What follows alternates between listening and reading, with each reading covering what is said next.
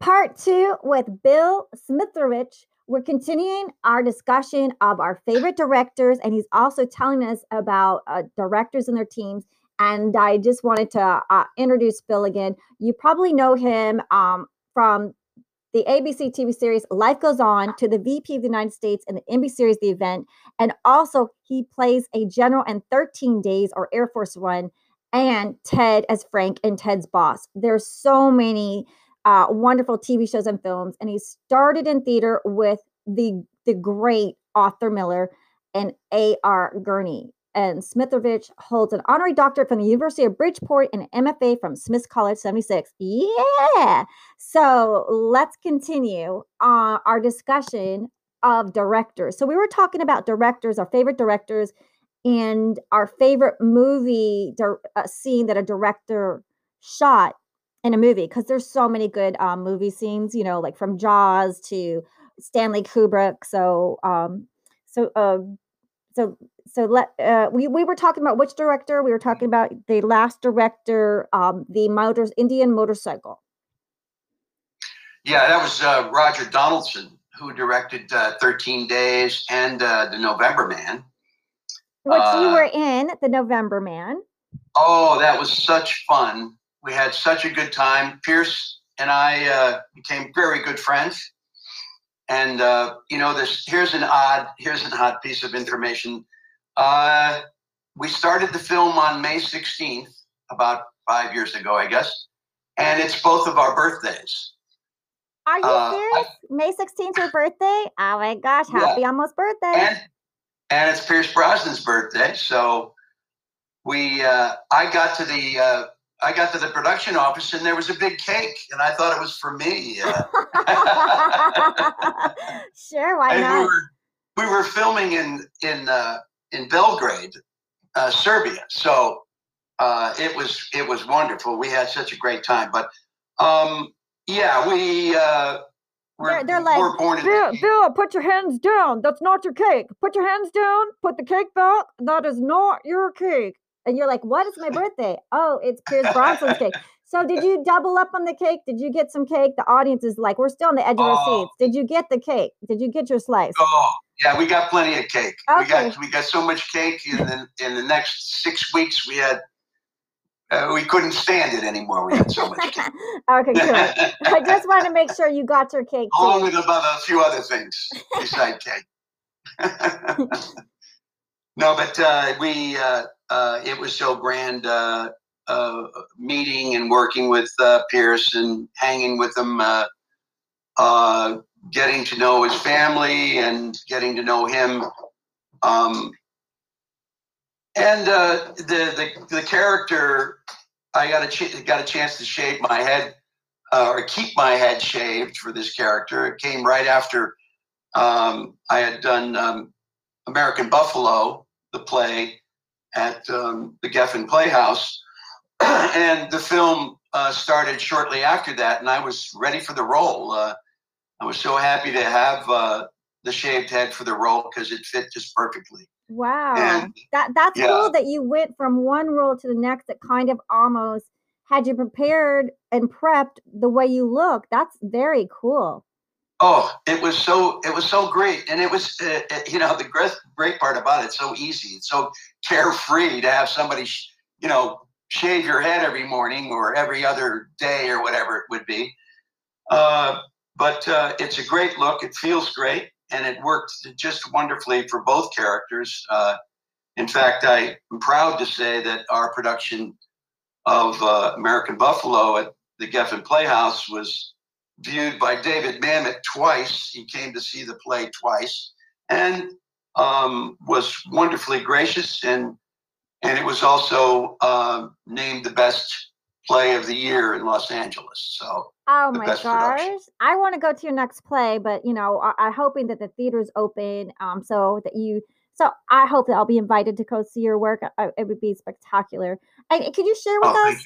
Like are you a method actor or is there any kind of hint you can share with the audience how you prepare for a role like whether it's a theater is it different from theater tv and film or maybe sort of same thing kind of you do well um mm, I have to, you know, I have to say both uh, Miller and A.R. Gurney, who I've worked with uh, in the theater, you know, they both uh, called me a natural. You know, I mean, and in some ways, there there is a natural um, affinity that I have to uh, the craft.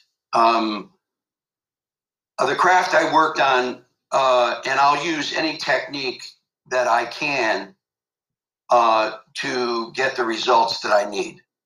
So um, sometimes um, you can get the result physically and create an emotional response, and sometimes you can create an emotional to create a physical response, if that makes sense to you. Sure. Yes. Yes. Yeah. It just, uh, yeah, it's so amazing because you go, you transform from theater, doing the amazing Buffalo Bill to going on TV, being generals, and then to doing spectacular films. It's just Well, amazing. Uh, Yeah, I, I will say it's it's American Buffalo. It's not Buffalo Bill. Did I say? It's I, a American Buffalo, but David Mamet. But the, uh, the you know, it's just a question of um, of living, of pretending, of imagining, of thinking uh, differently about yourself and how you can use yourself to make a particular character come alive. Do you have something within you? Can you do the uh, the emotional, necessary emotional work that it would take to build this character? And you know, it's a, there's a lot of um a lot of different training that goes that does go on, but um, film actors uh, are more interested in being. Uh, it's almost like they're in a bubble, um, and what I mean by that is that you can't see the bubble, and they're always what we're doing as actors. It's not always this way, but you can do so much more with so little in both mediums, but you have to know how. You have to know when. If you want to be subtle on stage, it takes a certain amount of understanding. If you want to be subtle on the screen, that is up to the director. Film is a director's medium. When I hit the stage as an actor, that stage belongs to me. and that's powerful. That's really powerful, and I, I love that because uh, you know it's it's also you, when you learn the different mediums, like you said, uh, film is a director's medium, the stage is the actor's medium, and I also like to say the audience, you know, is part of that too a little bit. But Absolutely. Another character in the play, always. yeah, yeah. Hopefully they're with you. Um, is there a favorite? Yeah. Is there is there yeah, and obviously they are with you. Um, is there a favorite character that was one that like you just stands out to you that you loved playing? Um, I like playing damaged characters. Um, I like playing characters that are challenged, um, high stakes. Um, you know what? What? Uh, how my my career started was, um, or how I really discovered. Uh, it was it was rather an epiphany for me um, when I was in college at University of Bridgeport. Around um, uh, 1970, and I was I'd already kind of done a couple of little bits here and there in the theater for some friends, you know, because I'd been kind of a I was kind of a goof off kind of guy. so I was having fun, you know, in college, but uh, you know, I had no compunction about getting on stage and doing things. So uh, I was a big stand-up comic uh, as well. You know, I mean, I, I was a big fan of stand-up comic. Uh, you know, in particular George Carlin, Lenny Bruce. So uh, Lenny Bruce, uh, somebody comes up to me and says, "Oh, you ought to go audition for Lenny. They're doing at the theater. And I went, well, wow, they're doing Lenny. I thought they were doing Lenny Bruce. and uh, I got there and they handed me Of Mice and Men. And I went, oh, I've never read Of Mice and Men. So grabbed the script, uh, went to a quiet hallway, read the script. I was minoring in special education at the time. I should preface that. And um, it's the first time I'd ever wept at a piece of literature in my life.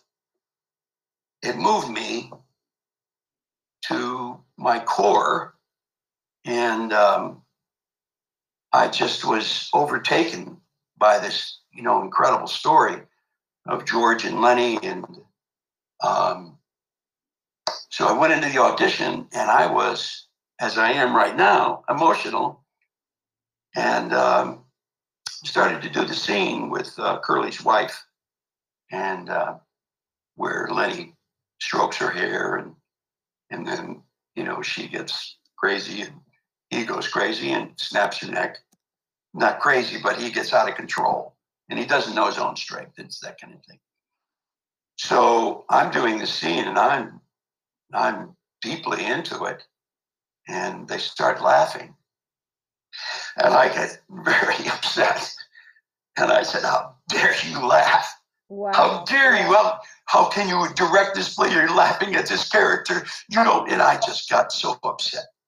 And he said, No, no, no. It was a guest director too. Oh, and who went on to become an incredibly important person in my life, Al Pia. And he said, No, we're not laughing at you. We're laughing because we just found our Lenny and I just about melted. And I'm about to cry too.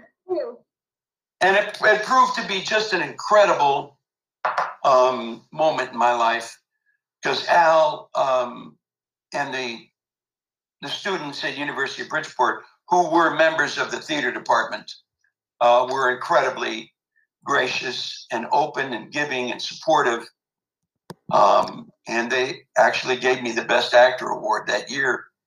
And it was we went on to do the play at at Al's Theater in Stamford, Connecticut. Um, we took the whole cast to the Sterling Barn Theater in Stamford, and um, that's where I met Morris Carnovsky and his wife Phoebe Brand.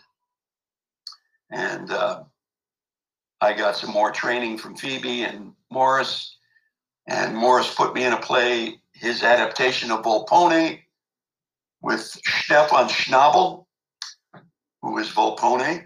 And uh, he was a, um, Stefan was a, was a soap opera star at the time, uh, but a famous uh, actor, uh, Yiddish actor. And um, so then, you know, uh, a couple of years went by and a friend of mine told me about um, Smith College and that they were auditioning men for their master's program, and he was there already, and uh, told him about me, and I went there and auditioned, and just this good fortune shined on me, and they gave me a full ride and a two thousand dollar a year stipend, and I was in heaven. Oh my I, gosh! Wow, that's a beautiful story. And yeah. and, and can you um, share with us um, that's amazing, incredible journey. You are a natural, and I'm almost in tears, and I'm I'm I'm like I'm I'm like you emotionally just caught me your beautiful presence just by audio. But can oh, you share you. with us that you got your big break in the understudy role for the world premiere of Arthur Miller's The American Clock at the yes. Festival? So I, I would love for you if you can share that with our audience. Well, that's a big one too. That's an emotional one. Um, I um, I was studying with Jack Garfein at the Actors and Directors Lab in New York City, and um, Jack was one of the producers of Arthur's play, The American Clock, and they did it at the Actors and Directors Lab Theater in New York. So, excuse me. Um, Jack um, arranged an audition for a few of uh, people in his master's class, uh, one of which was Dana Delany and myself. And uh, and we went to audition, and they offered me um, assistant stage manager and understudying all the male roles in the show. Wow. All of them, not just one. You have to stage manage. And oh, yeah, you can also um state, you know, in case anyone gets sick, we might need you. like, in case anyone gets sick, we might need you for any of the meals. Oh my gosh. So it, it's, it gets better. And uh, I was assistant stage manager. All I did was pick up stuff off the floor, basically. Uh, so um, you know, I got to watch the show and watch how it developed. Uh, it was just a wonderful uh, experience. Uh, Dan Sullivan, who I've worked with many times since that moment, um, was directing. And when they moved the show from from the little showcase they had to the world premiere at Spoleto in Charleston, South Carolina, they brought me along as assistant stage manager and understudy. And there were uh, seven male roles and about, uh, I guess, about 20 different characters. Uh, because the seven roles played different characters, except for the lead, who was played by Peter Evans. God bless his soul. And Peter, young man, and um, it was the time of AIDS. And Peter mm, went on opening night with 103 temperature. Oh, wow. And nobody knew that he was he had contracted AIDS. We just thought he's sick, got a, got a virus or something. So Peter couldn't get out of bed. Uh, well, Saturday night and Sunday afternoon and Sunday evening. So uh, they went through the blocking with me, um, and you know the best we could. Uh, I was never part of the blocking of the play, and uh, thank God there were beautiful people like John Randolph and Joan Copeland and um, George Ede and I, John played the father, John Randolph, wonderful man.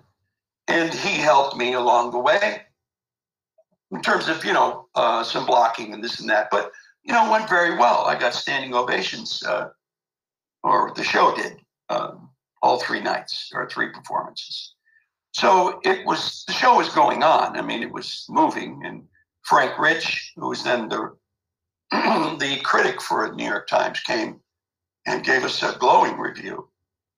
Um, and uh, what happened after that was um, the show closed. um, and then we went pre Broadway, and uh, we were in Baltimore at the Mechanics uh, Theater in Baltimore. Uh, Dan was directing, and then Dan and Arthur had some creative differences. And Dan left the show, and we went to Broadway, and it was directed by Vivian Matalon. And by then, Vivian had come on, and he had just won a Tony for uh, Mornings at Seven. And um, this wasn't his bag. And it, it, the show failed uh, on Broadway. We had 13 performances and it closed. But what he did was he was trying to, and I think this was part of the problem that Dan and Arthur had, was that he wanted the show to revolve around the Depression. And the other person wanted the show to revolve around the family. Because um, it was a story loosely based on Arthur's life. And Joan Copeland was his sister who was playing his mother. So, you know, it was it was tough, and I remember I remember sitting in Sardi's actually in the bathroom. Is that the a restaurant? Sardi's a restaurant. Yeah, sitting in the bathroom and with the New York Times in my hand. and reading the review. And as I was in there, Arthur came in with a friend of his, and I heard them talking about the review. It wasn't good, but uh, crazy, crazy memory. Oh wow! And uh, I ended up, you know, J.T. Walsh, God bless him too. Um, he was in the show in Charleston, and he played three roles, and I ended up playing his three roles on Broadway. So, well, well you certainly had um, you certainly moved on from there. You went on. You did other stage plays, included "Food from Trash," "Requiem for a Heavyweight," yeah. "Far East," and Frankie and Johnny at the Clair de Lune. And you're also a founding member. Oh, of- all those are just wonderful, wonderful memories. Frankie and Johnny with Caroline Aaron. That was before uh, Life Goes On. I had to leave the show. Unfortunately, we uh, we were killing. We were just had a great time and food from trash. Just incredible production at Actors Theater Louisville with Jon Jory in the cast was uh, Robert Pielmeier, and uh, Mr. Robert Schenkkan, who went on to win a Pulitzer Prize. Wow. And, you know, John Pielmeier wrote, uh, not Robert Piel, John Pielmeier wrote uh, Agnes of God. And, um, oh boy. And, and for our film addicts, these are plays. Um, I don't know if any of you are at theater school or if you can't go to um, a college, these are outstanding plays. And these roles are not uh, a walk in the park. They are extremely difficult and challenging roles. And Yeah. and you've been in some of the most, you know, the most beautiful plays and outstanding plays, like Frankie and Johnny, Requiem for a Heavyweight, The American Clock. I mean, these Oh, are the skin of our teeth. Uh, when we did the skin of our teeth at uh, Williamstown, uh, it still ranks as the, the greatest theatrical experience I ever had. Not only because we're doing Thornton Wilder's incredible play, uh, which has incredible rich history uh, during World War II, and people would give their food vouchers to see the play wow. it was that much. It meant that much to them. And um, we had an incredible cast. Uh, Kristine Nielsen um, was my wife, and um, oh God, Emily Burgle. Um, oh boy, the, can't remember all the names. But you know, we. Oh, Marian Seldes was uh, Esmeralda. My God, that was so wonderful. Uh, she was such a wonderful, wonderful woman and uh, great teacher at Juilliard. Um, but um, great memories. And, you know, our la- one of our last shows, the, the, the memory of all memories. Um, I, the last show uh, was Sunday night, and I wasn't feeling too well. But we had eight shows a week, and, you know, I came, I left, stayed in my dressing room for a while after Sunday night's performance. I had some friends waiting for me. So I stayed in there, and, and uh, when I was ready to go out, I opened the door, and there was Paul Newman standing there. Turned around, he opened up his arms, and tears, and uh, he embraced me, and um, and he was just, I mean, I, it was incredible. And then Joanne Woodward comes over, and Well, uh, she says, "Oh my God, Paul, isn't he just like Freddie? Isn't he just like Freddie?" And you know, we we're talking about they were talking about Fredric March in the original production of Skin of Our Teeth with Tallulah Bankhead, and Fredric March is one of my all-time greatest uh, idols. I think he's just an incredible actor. So that was I'm getting I'm, I get I get chills just thinking about that wonderful moment in my life. wow. A compliment from Paul Newman and his wife, but it, you truly deserve it. You are an outstanding, incredible actor that's Oh, so diverse from theater to TV to film. uh, uh, this is just a joy to hear you how you came up because so many people are just doing little pranks now and getting lots of these followers and getting to act. And there's so many people that have actually studied the craft worked on plays and and are incredible. And so i'm just so happy that you're sharing your theater stories with us because these are true treasures. And the amount of commitment and work it is to do off broadway broadway or a play or the geffen theater it's so much work and takes a lot of energy and dedication to the craft to do those plays It's all about love. yeah you are a natural a truly natural and um Thanks. yeah and you also are a founding member of the no theater company which is now Ah, yeah, which is now in association with the Wooster Group, whose members include Willem Dafoe and the late Spalding Gray. And Bill, yeah. you made your 1978 New York debut in the company's production of The Elephant Man. Outstanding. Oh my Yeah. God. You did the Elephant Man. Can you tell us a little bit about that? We um we have like four minutes and then we're gonna do part three with you too, because we want to get all to your TV and film. But if you we're gonna if you could tell us a little bit about that, that would be wonderful. Sure. It, it was, that's when I moved to New York. Uh, the No Theater, uh, N-O, not N-O-H, No Theater. We didn't have a theater. And uh, The Elephant Man was our original production of The Elephant Man. This is before Bernard Pomerance wrote uh, the famous uh, Elephant Man that was made into a movie later. But our production was based on the pulp novel about the Elephant Man. And uh, we discovered it uh, Roy, Roy Faudree discovered it, uh, a man in Northampton, Massachusetts, I met at graduate school. And uh, we formed a theater company and did this wonderful, just delightful production of Elephant Man, where everybody played the Elephant Man at one point or another. That was oh wow. Everyone got a little love. You all got to act. That's nice, actually. right. Was there a vote So who did the uh, best? when we went to New York, the uh, we went to the Wooster Group, we did it in there, and then uh, the lawyers for Bernard Pomerance and the play came down and said you can't use that, and we said, well, why not? Because it's copyrighted. He said, well, we were first. Well, we can't, we couldn't fight them with the lawyers. So after about a night of thinking about it, Roy cut out a little piece of cardboard with the word "the" on it and put it in front of Elephant Man to solve the problem. I love that. I love, and you know what? That's not fair that you guys are working on it. And some people, we don't have the money, and we're talented and creative, and you did all that work, and then someone else will, oh, it's copyrighted, but you did it first, and you know, there's a lot of great Right. ideas that come. And just because you have more and money, handled it beautifully. You know, I mean, Roy handled it beautifully. We didn't have to go to court or anything like that. wow, So,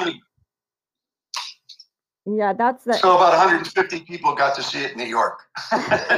okay well, well hey you know i bet you there but you know like with covid we you would we would love to see something you know right now all oh, we oh, have yeah. Is streaming Oh, it's so bad. It's so sad. So sad that people can't sit next to one another and laugh and share. It's, you know, we've got to be careful with that. Um, and my partners and I are working on a new show, frankly. Yeah well let's um, let's end it here and then we're going to do part three. So i have enough um so we're going to end it on like uh your play the elephant man and then we'll go to part we'll go to part three. Everyone please tune in part three because we will talk about uh, uh, bill smitrovich's tv shows films and what he's producing and how you can keep up with them. So into part two going to part three